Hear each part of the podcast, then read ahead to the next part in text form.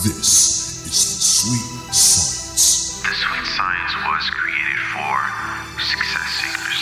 where difficult takes a day and impossible takes a week.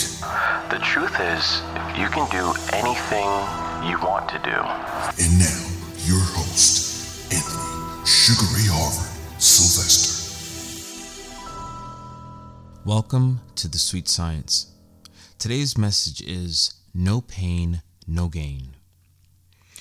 To get to the promised land, you'll have to navigate your way through the wilderness. All of us encounter obstacles, problems, and challenges across our paths, and our decisions as to how we respond to them and view them are significant. In the Holy Bible, in the book of James, it states, Dear brothers, is your life full of difficulties and temptations? Then be happy, for when the way is rough, your patience has a chance to grow. So let it grow, and don't try to squirm out of your problems. For when your patience is finally in full bloom, then you will be ready for anything. Strong in character, full and complete. Now that was James 1, verses 2 through 4. A man with 20 challenges is twice as alive as a man with 10. If you haven't got any challenges, you should get down on your knees and ask God, Don't you trust me anymore? So, what if you have problems? That's good. Why? Because consistent victories over your problems are important steps on your stairway to success.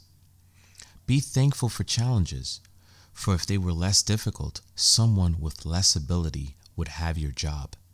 Lauris Norstad stated, A successful man will never see the day that does not bring a fresh quota of problems, and the mark of a successful man is a man who can deal with them effectively. Now, Lauris Norstad was uh, a- an American general in the United States Army Air Forces and then later uh, the general of the United States Air Force. Now, James Bilkey stated, You will never be the person you can be. Pressure, tension, and discipline are taken out of your life. Now, James Bilkey is a pseudonym under which some of the most powerful quotes are uh, attributed. Refuse to let yourself become discouraged by temporary setbacks. If you are uh, beginning to encounter some hard bumps, don't worry. At least you're out of a rut. Circumstances are not your master. You can always measure a man by the amount of opposition it takes to discourage him. When the water starts to rise, so can you. You can always go over, not under. Now, according to Bernie Siegel, obstacles may cross our path, and when they do, they're like spiritual flat tires. Disruptions in our lives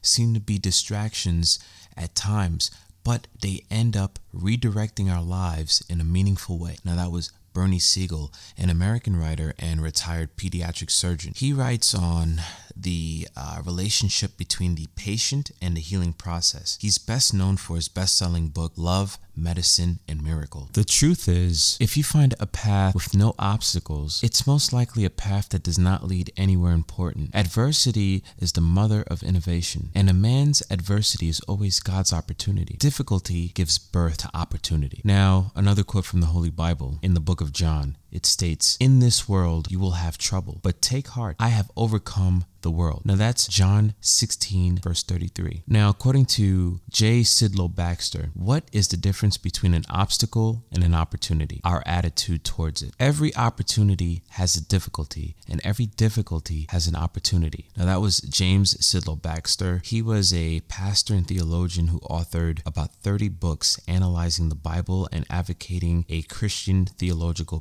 perspective. His most popular work was Explore the Book. It was a 1,760 page tome that analyzes and summarizes each book of the Bible. Now, Lou Holtz stated, Show me someone who has done something worthwhile, and I will show you someone who has overcome adversity. Now, that's Louis uh, Lou Holtz. He is a retired American football coach and an active sportscaster, author, and motivational speaker. Many people have good intentions, but when something bad happens, they simply stop. Every path has puddles, but puddles can be tools by which God shapes us for something better. Remember, the travel is worthy of the travail when you're on the right road. If we would just recognize that life is difficult, things would be much easier. Now, Norman Paley stated, every problem has in it the seeds of its own solution. If you don't have any problems, you don't get any seeds. Now, that was Dr. Norman Vincent Paley. He was a minister and author and progenitor of positive thinking. Watch out for emergencies, they are your big chance. Live your life so that you can say, I've had a life full of challenges. Thank God. As you listen to today's musical selection, explore the opportunities in your present hardships.